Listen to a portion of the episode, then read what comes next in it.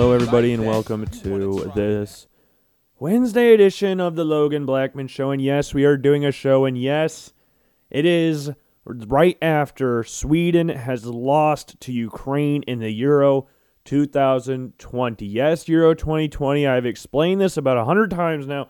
It is Euro 2020, not Euro 2021. I know that would make sense because of the fact, you know, we're in the year 2021, but for the sake of keeping the, the tournament in that four year basis, like you got to have another tournament in 2024. So they're going to have it in 2020 again. And the World Cup is still getting planned for 2022 in Qatar in the winter, which is going to be awesome. And we have complained about the 2020 World 2022 World Cup a lot in recent shows. So I'm not going to do that here. I'm just avoiding the topic of Sweden losing to Ukraine 2 to 1, a goal scored in the 121st minute of the game. 1 2 1. There was 123 minutes in the game, 120 total, went to extra time, two 15 minute extra time periods or halves or whatever you want to call them, and then three minutes of added time on it added on to that. Most of that three minutes was dedicated to uh, Sweden defender Danielson getting uh, uh, uh, um let's just say this brain shutting off. I guess Marcus Danielson did not have did not cover himself in glory. I guess you could say for the Swedish national team. Uh, it's straight red card, straight, straight, straight, straight red card. there's there's really no ex- the, yeah, that's pretty much it. There's no really other way to describe what happened. Basically, just cleat straight to the knee. Knee bent weird, cleat straight to the knee. They gave him a yellow card at first, which I thought was interesting, but then he went to VAR and he was at the VAR stand for about, I don't know, a second and then turned around and gave straight red to the, aforementioned Marcus Danielson. Conveniently enough for Sweden, this came right after the fact that they brought on three offensive substitutions and Marcus Berg, Viktor Claesson, and Robin Quaison. Quaison, Berg coming in for the strike partnership of Isak and Kulusevski, and then Claesson coming in for Sebastian Larsson. Three offensive substitutions for Sweden, and then the red card happens. And then Sweden has to bring off Kristoffer Olsson, the center mid, because you know what? You're in extra time. You're going to want another center back on there. So the game was just screwed up from that point from a Swedish perspective. All in all, though, pretty boring game. It was exactly how Sweden and Ukraine have played the entire tournament. Sweden has sat back a lot this tournament, i.e., the game versus Spain, where I think they had 15% of possession or something crazy like that. They were going to sit back. But the problem was Ukraine was sitting back. So it was kind of an issue of we're going to attack for about five minutes, and then we're going to defend. The other team can attack for five minutes, then they're going to defend. And it just kept alternating forever. And then Ukraine's two best players, Andrei Yarmolenko, Alexander Zinchenko from Manchester City, connect on a beautiful goal for Ukraine.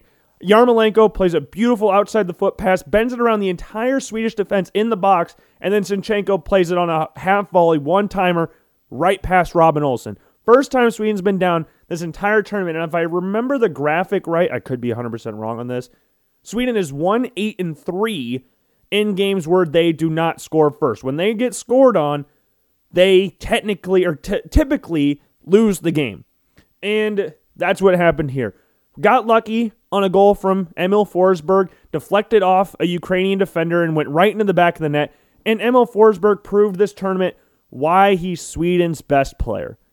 He's been Sweden's best player for the better part of four years, maybe even five years, really. And he proved that this tournament, other than Viktor Claesson's goal against Poland, which saw them finish top of the group, Forsberg scored every single goal for Sweden in this tournament. Every single one. And then he hit the woodwork twice in this game. He tipped the the the pole, I guess. Tipped the pole right tipped the pole on one shot right after Ukraine did that and then absolutely hammered the crossbar on another shot. Goalie just stood there and watched it. Couldn't do anything about it. Drilled the crossbar. There had to be a dent in the crossbar. I remember my uncle always saying that, well, Logan, I know why your basketballs are so flat because you keep you keep bricking it off the rim and the backboard.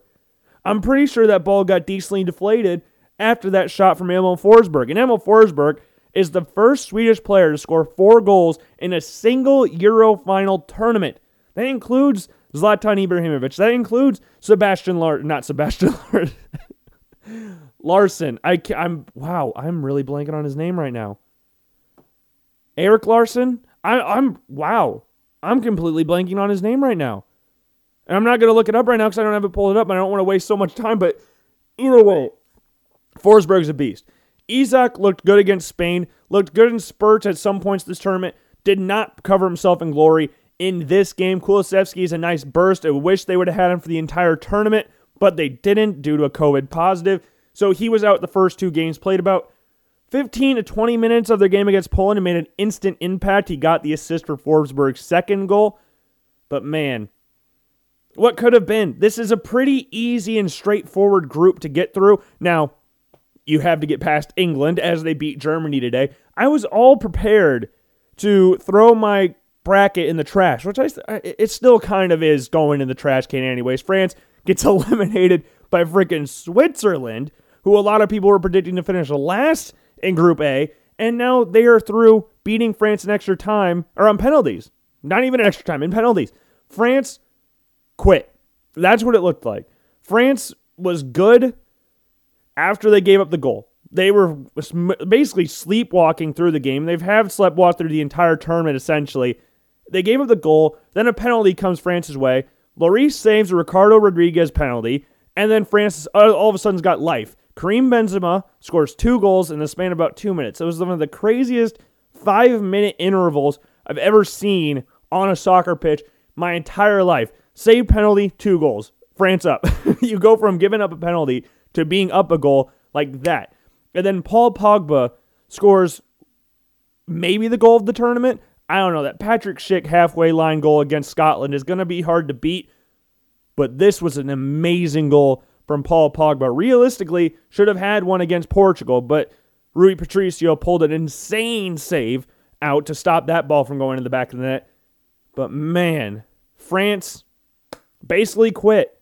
Once they went up 3 nothing, they started getting lackadaisical again, and then they let Switzerland come right back into the game. And that's what happened. Getting goal in the 81st minute and then the 90th minute. Seferovic getting two goals in the game. Garnovich, Gov, Gavranovic getting a goal in the 90th minute.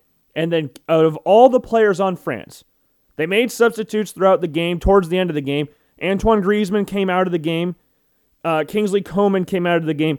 And uh, Karim Benzema came out of the game. Three big players for France. Kingsley Coman came on as a substitute to replace Clement Lenglet, who was really responsible for that first goal for Switzerland and then got subbed out at halftime. But Benzema came off Griezmann coming off was big because you've won tournaments. You won the World Cup with Giroud as your number one striker. You have not ever really looked that great with Griezmann off the pitch. And you subbed him off in the 88th minute. And I'm not saying you could have used him, but you yeah, could have used him in extra time.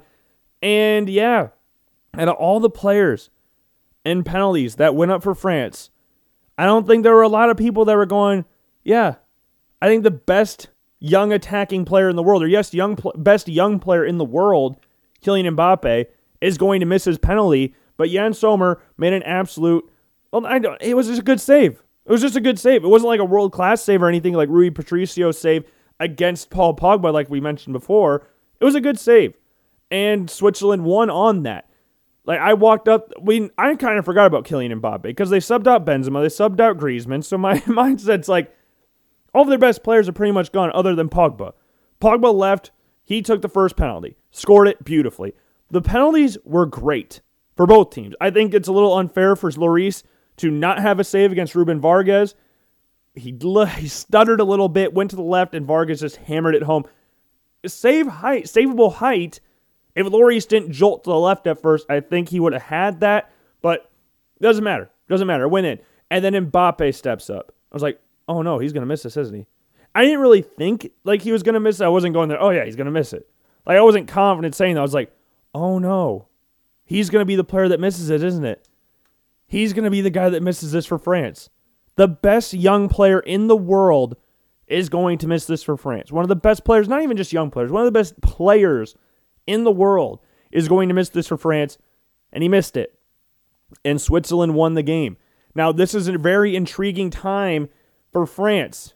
Didier Deschamps is instantly on the hot seat. You go from the best team in the world, reigning World Cup champions, to getting knocked out of a group that a lot of people thought would finish last in their group and barely made it through. They made it through in third place. Man, this is going to be a trying time. And you got players like Hugo Lloris. They're strikers. What's going to be up with Karim Benzema and Olivier Giroud? They're getting older. Now, I know you only got, what, a year and a half to the next World Cup. It's not very a long a long time till the next World Cup, but you got some players. Is N'Golo Kante done with France? I don't know. He's a little bit older. He's older than what people, some people think because he's only been around, it feels like, for such a short period of time since they won the league with, uh, when he won the league with Leicester City. But he's 30 years old. What if he wants to hang it up a little earlier? I don't know. It's going to be a weird time for France. Now, I'm not saying all of this stuff would happen. N'Golo Kante is still one of the best midfielders in the world, so it makes sense for him to want to keep moving forward with France. But I don't know. There's been reports that Zinedine Zidane really wants to be the France manager, and after this, where you go in being the heavy favorites in this tournament to losing in the first round of the knockout stage to Switzerland, it's gonna be there's gonna be some questions asked, and I would not be surprised if Didier Deschamps is quote unquote sacked after this tournament. And I think Zinedine Zidane would be a logical predator or a logical follower from Deschamps great French player, France legend, maybe the greatest French player French player of all time, maybe. I don't know. Champs very good player as well. You got Manuel Petit, or not just Petit is going to be up there as well. Thierry Henry. There's some great French players, and this 2022 World Cup is going to be very interesting for France. And this tournament just shows. And if you forgot how good this team was, this proved how good they were how good Spain was over that three tournament stretch Euro 2008, World 2010 World Cup, and Euro 2012. Three straight international tournaments won by Spain. And then they obviously fell apart in the 2014 World Cup. But we're not going to talk about the 2014 World Cup.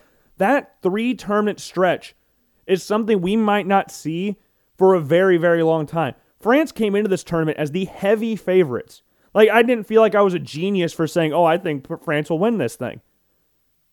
You don't see back to back tournament champions like that, especially back to back to back tournament champions like that Spain team. They were awesome, and they're still through. Spain went through. They had a very interesting game against Croatia.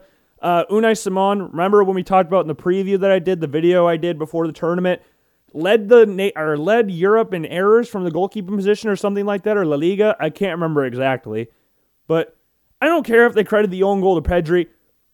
That has to go on Unai Simon. I don't care if Pedri passed the ball back. There's no reason Unai Simon should not be at least touching it to avoid that. It wasn't like it was played at a ridiculous pace. He just got lackadaisical and just let it slide right past him. But thankfully, Spain woke up a little bit after that. You have Sarabia scoring as Azpilicueta and Ferran Torres scoring three goals unanswered. And then you got Orsic and Pasalic scoring in the 85th and 92nd minute to bring the game back. And I remember seeing a tweet, it's all but over.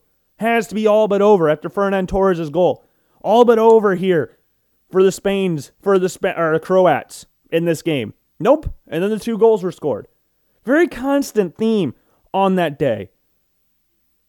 One team goes up early. The team that is supposed to be the better team comes back, has a pretty big lead, 3 to 1 to be exact. France had 3 1 lead, Spain had a 3 1 lead. And then Croatia comes back into it. And then Switzerland comes back into it. But the difference is Croatia is fresh off coming up runners up in the World Cup. And Spain's expectations are nowhere near as high as France's. Spain was expected to come in, win their group, which they didn't do, and be fine, I guess. Not do anything spectacular, but win their group was like the lowest bar you could have set for Spain, and then they came second. weird, weird team. We've talked about the, how weird this Spain t- Spanish team is, but then Alvaro Morata scores, or Azibal, or Azibal, however you say his name in Spanish, scored in the 103rd minute, and then the game was done and dusted. So you have Spain beating Croatia 3 to 5 after extra time. You have France losing on penalties to Switzerland of all teams 4 to 5. And then you have England upset or not upsetting. England was the favorite. It should have been the favorites in this game. 2 to nothing against the Germans. And I kind of wanted to talk about this game last because I enjoyed watching this game. Even though there was a lot of not a lot of great attacking play, there were some good chances. Like Harry Kane had a very good chance right before halftime that he probably should have scored. You have Thomas Muller just passing the ball right past the net on a one on one with Jordan Pickford, just played it right past the net. Jordan Pickford had a couple really nice saves in this game. Jordan Pickford has proved why he kept that England number one spot. And we talked about, I think we talked about this in the video, or we talked about this on a show right before the Euro started. You cannot logically go in, and I'm I don't know if I did this or not. So don't go back and listen to a show if I did say something contrary to this before, just because I like Dean Henderson playing for Manchester United. But on an England standpoint, you could not really list a valid argument for why Jordan Pickford should not be the number one goalie for England, other than the fact that Everton has been shaky for him at times. But the other goalies that were in competition, Nick Pope was out injured, so we're not including Nick Pope here. Dean Henderson was questionable number one for Manchester United. They rotated a little bit. He took the number one spot from David De Gea and then had a really shaky run of form, and then we didn't know who was the starter at Manchester United. Aaron Ramsdale just finished last place in the league with Sheffield United. He was not going to be the number one goalkeeper. And then Sam Johnstone was near the bottom as well, also relegated. there was really no competition logically for Jordan Pickford going into this tournament, especially coming off the 2018 World Cup where he was one of England's best players. It's going to be hard to bench him. And Gareth Southgate, the same thing. Who are you realistically thinking England can get that would be an upgrade on Gareth Southgate? And I think this game proved that as well. Gareth Southgate took a team that had a history since 1966 when they last won the World Cup. In the 90s onward, you had a team constantly underachieving falling under the slightest bit of pressure. And now they've made it to a World Cup semifinal and they beat Germany. And he was on the team in Euro 96 that missed a penalty against Germany at Wembley. And he has rectified that. You would think he has rectified that. And this knockout stage is very, very favorable for the English. They are in a position to where they should win this tournament, or at least come finish in the final. Because the two best teams left in this tournament are Italy and Belgium. But Belgium doesn't have Eden Hazard and Kevin De Bruyne, so I'm a little more nervous about that game than I was yesterday. Because that news just came out today that Kevin De Bruyne and Eden Hazard will not be there, but they will be there for Belgium's semifinal game if they make it to the semifinals. I think it is logically logical to expect one of those two teams versus England in Euro 2020 final. That is a, the logical thing to expect. Now, stranger things have happened. Like Ukraine could upset England. England can completely overlook oh, Ukraine in this game and go, "Oh wow, we either got we got to go through Ukraine and Czech Republic and Denmark. We've already beaten the Czech Republic. Granted, it was a tough game, but beat them. And Denmark's going on a lot of spirit right now, but England has better players than Denmark. They, they could be looking past this. Now, do I think this group's different than past groups? Yes, uh, obviously. They just made it to a 2018 World Cup semifinal. They're better or more unified, I guess, than groups in the past, and that can go through a lot of different things through those English teams. You look at some of the players those English teams had Rio Ferdinand, John Terry, Frank Lampard, Steven Gerrard, Wayne Rooney, Paul Scholes.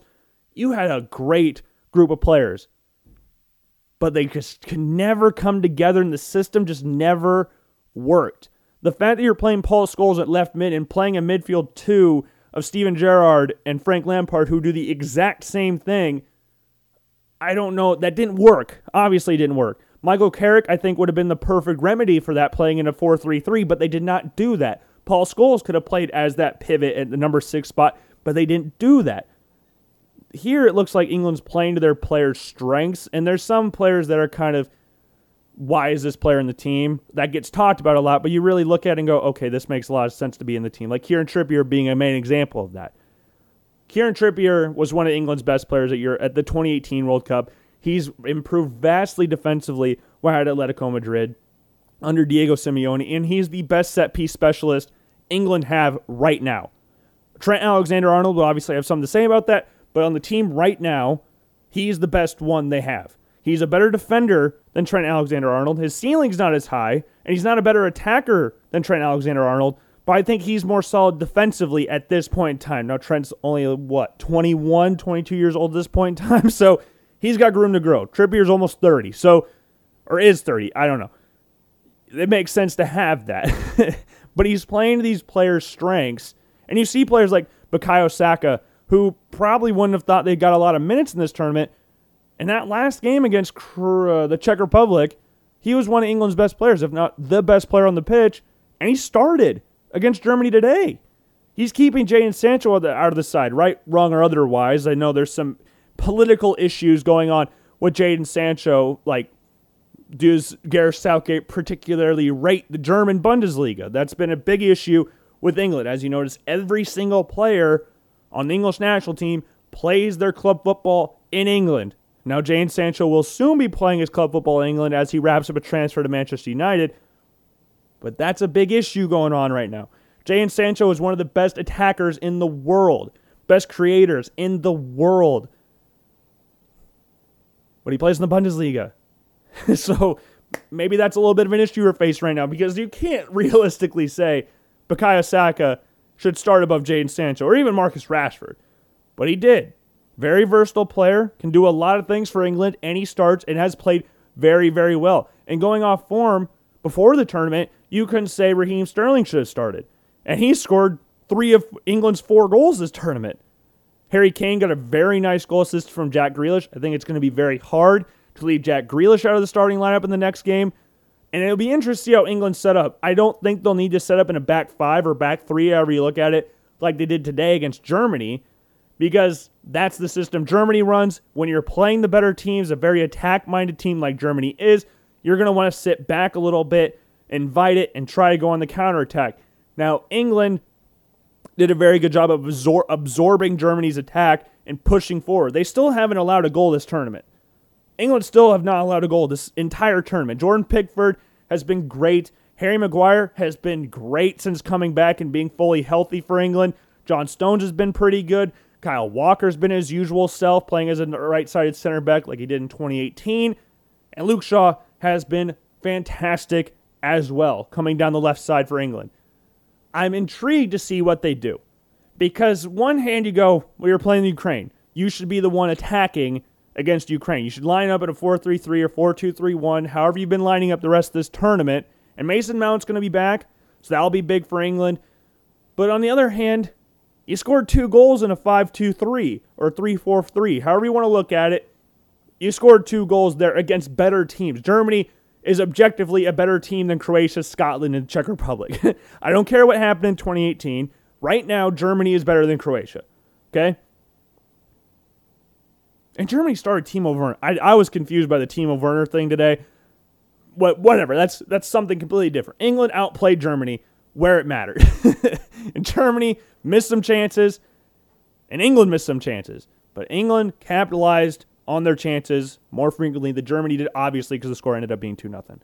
But yeah, the knockout stage, the next round, the quarterfinals of the knockout stage for the Euro 2020 is Italy Belgium, which is ridiculously unfair as we got to see Czech Republic versus Denmark. Then you got Spain versus Switzerland and Ukraine versus England. Out of all these uh, round of 16 games, I would assume the Spain Sweden Ukraine game was the least watched of all of them.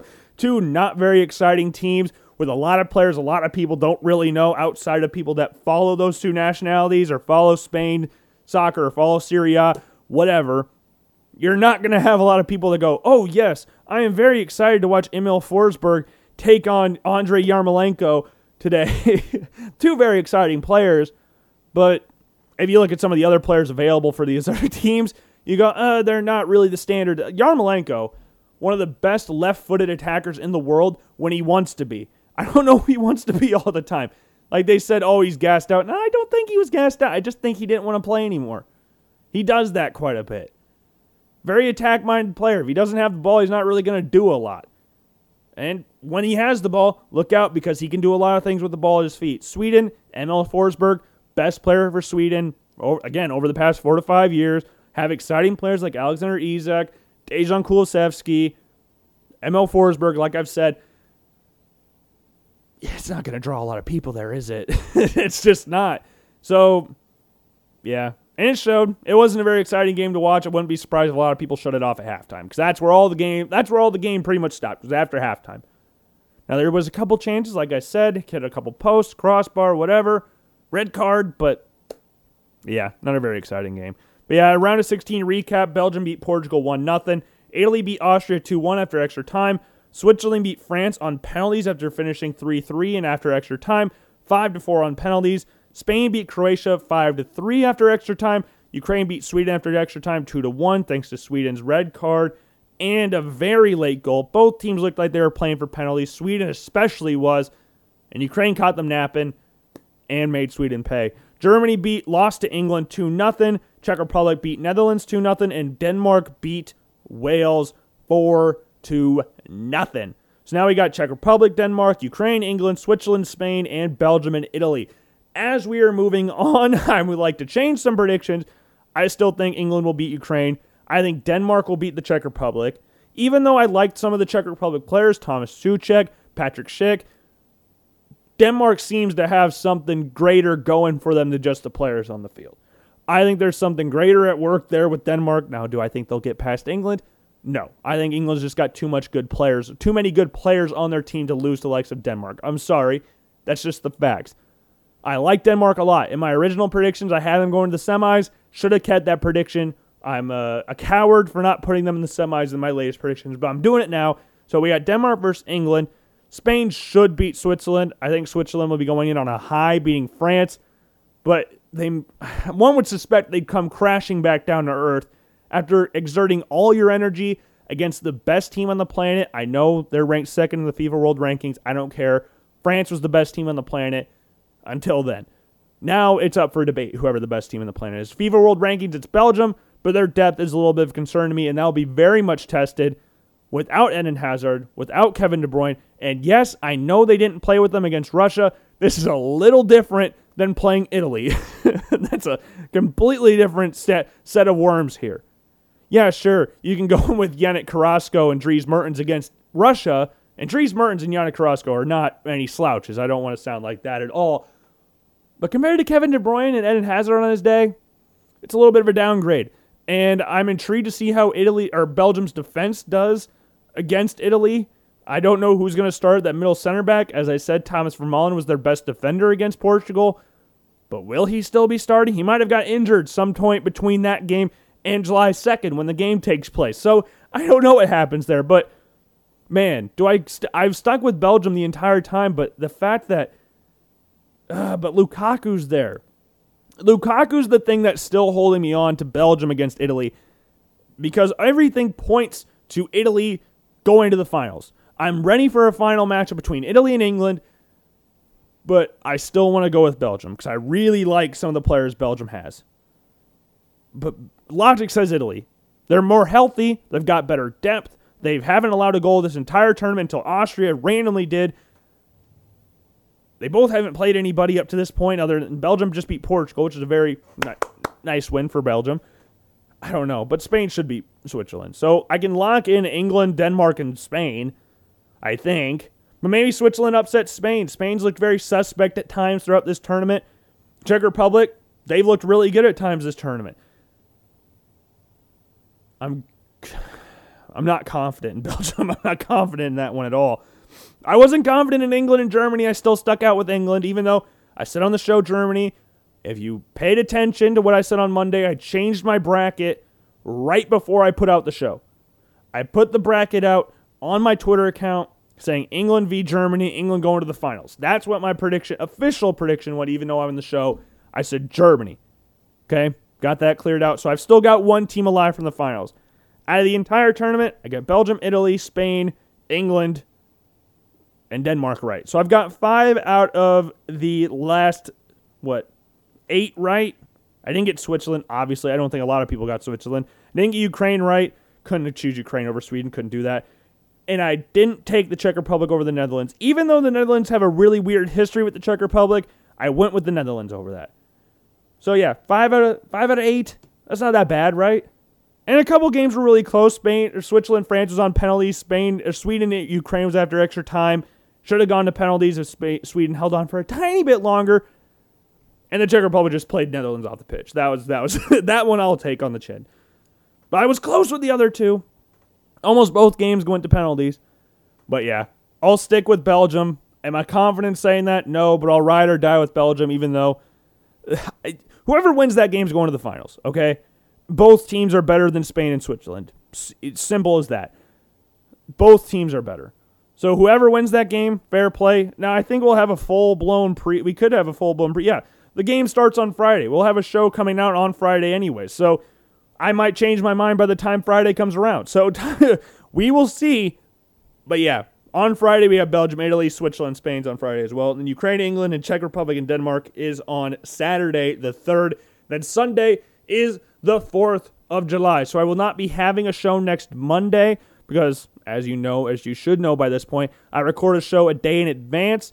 I'm not going to be able to do that on the 4th of July, i.e., it's a, as it's a holiday. So there will be no show next Monday. I apologize for that. If you were much anticipating the 4th of July edition of the Logan Blackman Show, I can confirm that there will be no such thing as a 4th of July edition of the Logan Blackman Show. So yeah, that's what I got you for you for soccer. Now let's move on to some football. The other football, football and football, however you want to call it. Yes, I've been seeing this a lot recently, and I'm getting kind of tired of it. I'm getting kind of tired of it. It's Josh Allen slander on social media. Now, you know, I've come to the defense of Josh Allen numerous times before on this show, and some people at this point might get annoyed. But as I look over there at my Josh's Jack cereal, I get riled up a little, riled, riled, riled up a little bit. Now, there's some people, you know, coming to their senses about Josh Allen's a top five quarterback, and we should come to expect that at this point. And how his numbers last season, it's not just a blip. He had an insane season. But the thing that's been popping up a lot recently, I don't know why this stuff randomly pops up about Josh Allen and stuff like that. Like uh, it just flows onto my social media accounts all the time, and I, just, I can't really avoid it. We already talked about how Josh Allen's last season was the only only QBs in NFL history with a 4,500 yard pass season, 30 plus touchdowns, and 10 fewer interceptions. Josh Allen, one of eight quarterbacks to do that in NFL history. And since 2019, he has the most quarter, rushing touchdowns out of all the quarterbacks in the NFL, and currently has more rushing touchdowns than Saquon frickin' Barkley, who's a running back. And until last year, Josh Allen had played less games than Saquon Barkley, and he had more rushing touchdowns even before last year started. But it's come up again. It's just annoying at this point.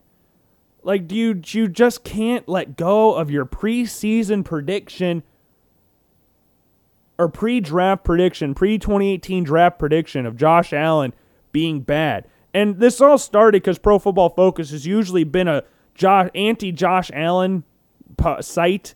At least it used to be. Now it's a pretty Josh Allen heavy praise site.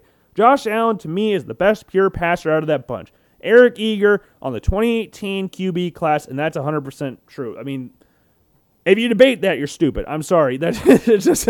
I love Lamar Jackson. He's not the passer, Josh Allen. Don't even get me started on Baker Mayfield and Sam Darnold, Josh Rosen. We're not even getting into that conversation. The only one Josh Allen's close with in this draft class is Lamar Jackson, and they were the the two that were the biggest quote unquote projects out of the entire draft class. I love Lamar. I love Josh Allen more though. But this dude, and let me oh man, get ready for this. he does not use his real name or profile picture. There's a picture of a dog. Man, would you have been surprised if I told you that a person chatting shit on Twitter that didn't know what they were talking about comes in with no name or profile picture of themselves? It's of a dog. And it could be his dog, fair play, but he goes in, or she, I don't know, I don't judge. Josh Allen couldn't hit water from a boat a year ago, then give him a top five wide receiver, and suddenly he's Jim Kelly, LMAO, y'all funny. Here's the thing, Brainiac before last season, no one was considering Stefon Diggs a top five wide receiver. Nobody before last season was saying Stefon Diggs was even the best receiver on the Minnesota Vikings. Most people, including myself, said Stefon Diggs was the second best receiver on that team behind Adam Thielen, which was 100% true. You can debate me on debate that with me all you want. That's just facts. I have a few friends that are Vikings fans, or a fair bit of friends that are Vikings fans. They will tell you Stefon Diggs was the second best receiver on that Minnesota Vikings team. Okay? And let's just get one thing straight. Josh Allen put up great numbers with John Brown and Cole Beasley. It's no coincidence that these three wide receivers, John Brown, Stefon Diggs, Cole Beasley, all had career years with Josh Allen as their quarterback. It's not that those guys made Josh Allen. Those guys, they're all together in this. It's not like they weren't good wide receivers before. But Josh Allen took them to the freaking stratosphere. Cole Beasley was never sniffing all pro nods. Same with Stefon Diggs. None of them were sniffing all pro, let alone first team all pro, let alone NFL reception leader, let alone receiving yards leader. Stefon Diggs, every single one of his accolades is from the 2020 season ever since he's been no okay he's got all rookie team congratulations good good job but everything and i love Stefon diggs. I don't want to make this sound like i'm belittling Stefon diggs because that is 100% not it. Like i said Stefon diggs cole beasley john brown were all good receivers before they got to buffalo. They weren't scrubs before they got to buffalo okay? Let's just get that straight. Stefon diggs has always been one of the best route runners in the nfl if not the best route runner in the nfl but he wasn't the best receiver on the Vikings. Like the year before he left, the very before he went to Buffalo, he had 63 catches with 11 with 1,000 yards. I almost said 1,100. He just had under 1,100 yards. His first year in Buffalo, he doubled the receptions, added 500 yards, or just about 500 yards, to his receiving yard total. 500 more yards than every other year in his NFL career. So you're telling me a top five receiver, his career year before Buffalo was 1,093 yards. That's a top five receiver? Receiver? That doesn't make sense. what top five receiver had 2,000 yard seasons in five years? Stefon Diggs is an amazing wide receiver and helped this Bills team immensely. Stefon Diggs got is getting got so much negative press in Minnesota for what he does for the entirety of the Buffalo Bills team. I don't believe the Minnesota rumors and Minnesota news as much as I did back then. For what he has done for the Bills as a whole, I don't I don't really buy the Minnesota garbage anymore. That he was a cancer in the locker room. I just think he was surrounded by people that didn't know how to win. They know how to win regular season games. Hell, they can go 10 and 6 all they want. Oh, now 10 and 7, I guess. But yeah. And most Vikings fans, there's some stupid. My friend Noah, uh, one of my best friends, he's a big time Vikings fan. We make fun of Vikings Twitter all the time. He hates Vikings Twitter because every fan base has this, but some more than others. Toxic fans, where you just hate for no reason. The Kirk Cousins hate, we have defended Kirk Cousins a thousand times on this show. That is getting to a point of being ridiculous. I, I don't I don't get it anymore. and you're just trying to find something to hate now. If you looked at the Vikings off the line, there's not a lot of quarterbacks who would have been able to let survive, let alone have good seasons in the NFL. Now, sure, yes, you got Adam Thielen and Justin Jefferson. It doesn't help if you have no offensive line. like even the Bengals drafting Ja'Marr Chase this year, when everybody said you should draft Penei Sewell, they got pieces on the offensive line to improve. They have a decent building block on the offensive line. It, not the Vikings. The Vikings let go their Pro Bowl career season left tackle in Riley Reiff, who just went to the aforementioned Cincinnati Bengals. They drafted Christian Darrisaw. They got uh, Wyatt Davis, I think, in the third round from Ohio State. Uh, Ezra Cleveland is a very raw piece. Dakota Dozier sucks. Garrett Bradbury's on the borderline of sucking. So their their O line's bad. Their three of their starters are going to be rookie. Two of them are going to be rookies. The other one's going to be a second year player who started all of last season at left guard when he got drafted as a tackle. Their O line stinks. Okay. Now we're done with the Vikings talk. I just had to get out of the way because of Stefon Diggs getting talked about. Like I said, Stefon Diggs was not a top five receiver before he came to Buffalo. Cole Beasley was not sniffing all pros before he got to Buffalo. John Brown was a serviceable number two wide receiver before he got to Buffalo, put up good numbers in Arizona and Baltimore. Legit deep threat in Buffalo. Now, the only correlation I see between this is Josh Allen. I don't get the point of saying Josh Allen couldn't play before Stefon Diggs got there because that logically and statistically just makes no sense. it just it doesn't. You are stupid if you make that argument. Stefon Diggs was not a top five wide receiver. Why are you calling him a top five receiver now? You weren't calling him that two years ago when he got 1,093 yards, his career best in receiving yards, before he got to Josh Allen.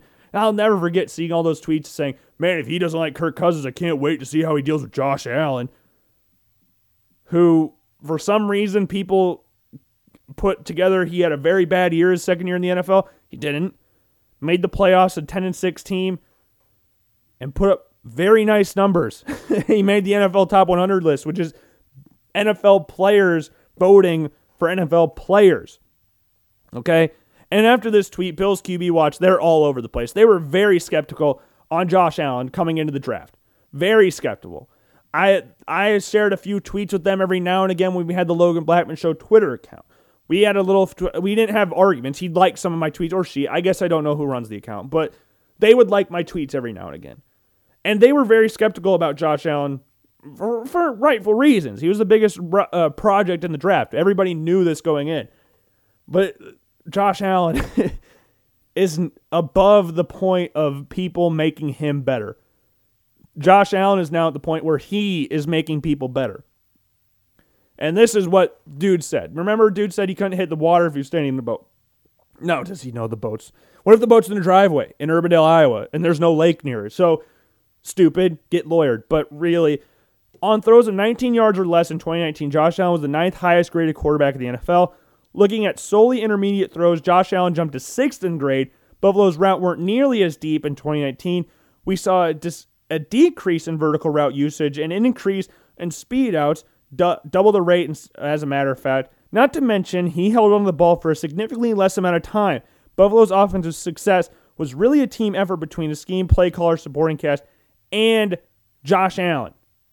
Josh Allen's the main reason behind this. Brian Daboll, great offensive coordinator, but he's the main guy. By the end of Josh Allen's second season, he already improved being a top 10 passer, a short intermediate range.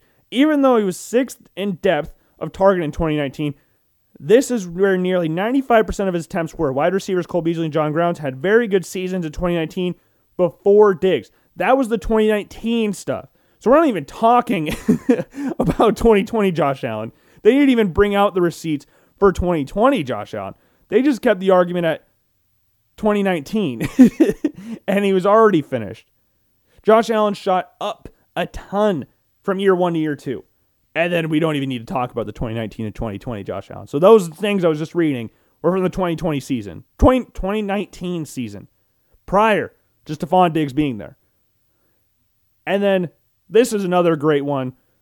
Stop holding on to the same Josh Allen to the same level of expectation as two Heisman winners out the gate. Allen surpassed the other two.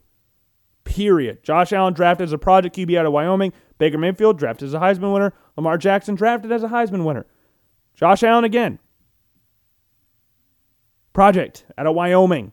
Had really one good year, and he was the biggest accolade was named Idaho Potato Bowl MVP and second team all geez, second team Mountain West Conference.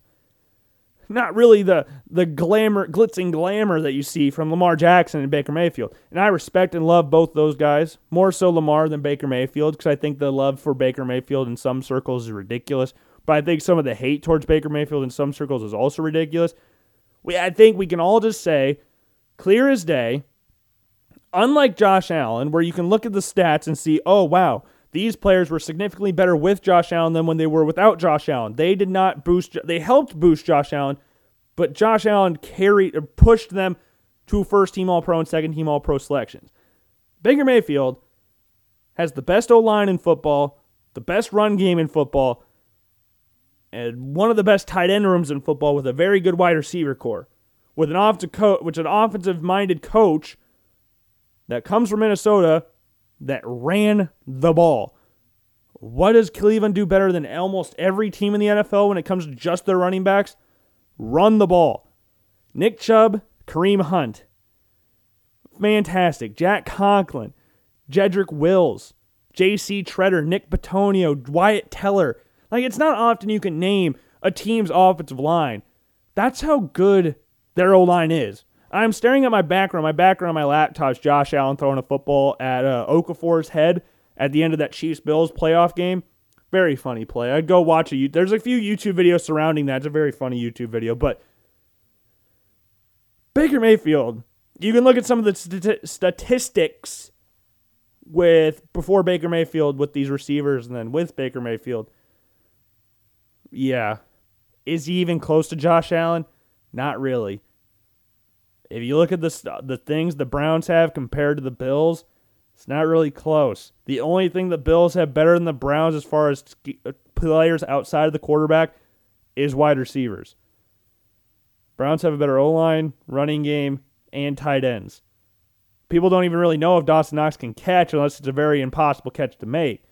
I like Zach Moss and I like Devin Singletary, but they haven't proved to be legit starters in the NFL at this point in time. I think Zach Moss will get a lot of that burden this year. Obviously, as a rookie, didn't really get a lot of trust. Geez, trust from Sean McDermott at times and Brian Daboll, but we'll see. Bills O line's good, not the Browns. Okay, Josh Allen, Baker Mayfield, good, not Josh Allen. And Lamar Jackson, different. He's a little bit of a different story because he can do things in the NFL that no one can do. Like you can, you won't find anybody else in the NFL that can turn a 10 yard sack into a 50 yard gain. That doesn't happen in the NFL today. You don't see that from. Any, I think you could. Pro, I mean, Kyler Murray maybe, but he's not good. Russell Wilson is not that anymore. He does not move like that anymore. He's a good mover. He's not like immobile. He's not a flesh statue like JT Daniels. He can move, but not like Lamar. Watch that Titans game. There's a few plays in that game, the playoff game from this past year, that Lamar made some plays that no one else in the NFL can make. Josh Allen does the same thing. You watch him escape some of the sacks and how many people can't bring him down. There's not a lot of things that these guys, that those two do that anybody else in the NFL can do. And I would like to, I just, I forgot about this till right now. I found these little, uh, what do you call these? They're circles, uh, percentage charts. I, I don't know. It's with Patrick Mahomes, Tom Brady, Aaron Rodgers, Josh Allen. So I know I joke around saying Josh Allen's the real MVP and all that kind of stuff that Aaron Rodgers didn't deserve and Josh Allen deserved way more. But here's the, the percent of teams' total yards rushing and passing. Aaron Rodgers, 71% of the Packers' total rushing and passing yards. Tom Brady, 75. Patrick Mahomes, 76. Josh Allen, 78% of the Bills' total yards of offense. And then the one that's my favorite total percent of teams' touchdowns rushing and passing. Tom Brady, 70. Aaron Rodgers, 76. Patrick Mahomes, 74. And then Josh Allen, 82% of the Bills' points, touchdowns, were from Josh Allen. That is ridiculous. That's what I've said. Like, if you're the most valuable player on your team, which Aaron Rodgers obviously is, but if we're talking about most value, who is more valuable to their team, Josh Allen or Aaron Rodgers? It's Josh Allen. The one play Josh Allen missed through injury was against the Chargers. He's out for one play. The very next play, Matt Barkley got sacked. That's why I'm happy Baker or uh, Mitch Trubisky is the backup quarterback this year because he's more similar to Josh Allen than Matt Barkley. He can actually move around somewhat but yeah, Josh Allen's more value. And it's going to sound asinine. It's going to sound weird. And you're going to call me biased. And I am, as all fans are. It's very hard to find a completely unbiased fan. And then are you really a fan? You got to have some. But do you have? Do you at least like some of your players? but most of the time, I'll be try to be as unbiased as possible. But when it comes to this Josh Allen hate that I see all the time, it just gets tiresome after after a while, and it's probably tiresome hearing about it. But why do people have to keep saying it? I've yet to hear. I, I guess I haven't searched him on Twitter in a while, but I'm sure Bomani Jones has had something to say about Josh Allen recently. I, I don't know. He always seems to keep Josh Allen in his mouth some way or another. I don't know. I don't know. But yeah, if I had to rank the 2018 class at this point in time, based off what we know now, if you asked me two years ago, it's clear with Lamar Jackson being number one. But right now, jo- all of Josh Allen's numbers, other than rushing yards, obviously, were better than Lamar Jackson's unanimous MVP season. All of his numbers were better. If Aaron Rodgers doesn't throw what 50 touchdowns, Josh Allen's the MVP. he, he is. You might not like that, but he is. I read you the Venn diagrams, or not Venn diagram, percentage charts, I guess. Whatever you want to call them, you call them whatever you want. Josh Allen's the best quarterback from the 2018 class. And then it's Lamar, and then there's a gap, and then there's Baker Mayfield, and then there's a gap, and then there's Sam Darnold, and there's there's a giant gap, and then there's Josh Rosen. That's the unbi- That's the complete. I I could get arguments of having Lamar Jackson number one still. He was the unanimous MVP after all, but come on. I love Lamar Jackson. One of my favorite players in the NFL. One of my favorite players in college football ever. But at this point in time, as I sit here on June 29th, 2021, Josh Allen is better than Lamar Jackson. That is subject to change. I'm not saying it's going to be locked in forever.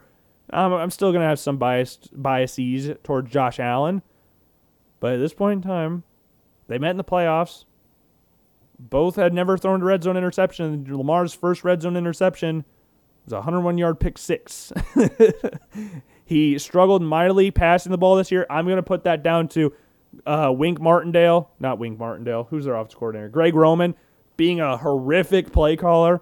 That dude kept the exact same plays, the exact same formations from Lamar Jackson's MVP season and decided, you know what, that worked for us last year.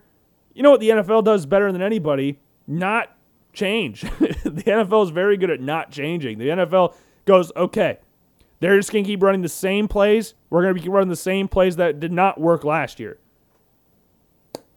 You're in division with Mike Tomlin. That's not going to sit. You're going to have some adjustments on the defensive side of the ball in your own division. Oh man, like I was watching that Bills Ravens game in the playoffs, and it was the same plays, the same formation. He's got a play sheet the size of my freaking desk, and he only calls the same plays. Like, tr- switch it up a little bit. Everybody knows what's coming now. You do the same motions, the same sets, same everything. And you had no wide receivers. I like Willie Snead. I like Marquise Brown, but neither one of those guys are number one guy. Mark Andrews is a great tight end, one of the best tight ends in the entire NFL. But your receiver core was one of the worst, if not the worst, in the entire NFL. Now you got Rashod Bateman, you got Tylan Wallace, and Marquise Brown, and Sammy Watkins. That is a thousand times better than what you have had over the past two seasons. A thousand times better. I don't think Sammy Watkins will stay healthy the entire season. I still think Sammy Watkins thinks he was the receiver that was drafted fourth overall by the Bills. I think that, and I hope Marquise Brown stays healthy, but if patterns are anything, I doubt he will. Rashod Bateman's a freaking beast. He fits exactly what the Ravens want to do in regards to run blocking and doing everything. He did that at Minnesota with Mohamed Ibrahim, balling out for Minnesota because Tanner Morgan regressed insanely from 2019 to 2020. So they had to run the ball more, and he improved a ton as a blocker. That's what the Ravens want. Tylan Wallace, same thing. He was a wide receiver on a team that had a 2,000 yard rusher. Dude can block. The Ravens saw what they do the best, which is run the ball, but got people that can also make plays out wide in Rashod Bateman and Tylan Wallace. They can block and make plays catching the ball. Great additions for the Ravens this offseason. I'm excited to see what they do. Jayson Oweh on the defensive side of the ball will be great as well. Not too worried about his lack of production at Penn State. Remember, uh, wow, Danielle Hunter had like one or two sacks in his last season at LSU, and he's one of the best edge rushers in the NFL. So, like I said, Josh Allen was the MVP of the Idaho Potato Bowl. That was his best accomplishment in college, and now he's one of the best quarterbacks in the NFL. So that, that's you don't need to have insane production in college to be a great NFL player. People always go, "Oh, you think he's going to be better in the NFL than he was in college?" Yeah, it happens quite a bit. George Kittle's another example of that. This George Kittle we're seeing in the NFL is not the one I saw at the University of Iowa. This George Kittle is the best player in the NFL according to Pro Football Focus in 2019. This dude's the first or second best tight end in the entire NFL. Was he the first or second best tight end in college football ever? No. He's consistently the second or best tight end in the NFL. People get better in the NFL all the time. Aaron Donald was not this insane at college as he is right now. He was a very good player at Pittsburgh, and I loved watching him because he had those Nike socks with like the V's on them, the colored V's on the back of them. He'd cut off the actual foot part of the sock and wear the like sleeve thing as the wristband. It was what I used to do as a kid, so I always loved watching that from Aaron Donald at Pittsburgh. But yeah, it happens all the freaking time. Tom Brady, hello? it happens all the time. I don't know why that's such a big, like, oh my God, you think he's going to be better than he was in college? Yes, it happens quite a bit. And some people get a lot worse, which makes a lot of sense because you're playing better competition, but you also got better resources. All you're doing is football. Now, in some cases, that could be, oh, you could just be doing that anyways because there's some made up, you know. I'm not gonna. I'm not saying it's official, but there are probably some schools that have made up football classes, i.e., North Carolina with basketball. But that's beside the point. Yeah, that's all I've got for you on this Monday or Wednesday edition of the Logan Blackman Show. Hope you enjoyed the show, and yeah, I will see you on Friday with a full quarterfinals prediction stage of the Euro 2020 tournament. We'll have a final say on Belgium versus Italy, even though I said Belgium today. That might change come Friday. Time will tell on that. But without further ado, I will see you all later. Make sure to follow me on social media Twitter, Instagram, and like the Facebook page, subscribe to the YouTube channel, follow the Apple Podcast and Spotify account, and I will see you all later. Peace.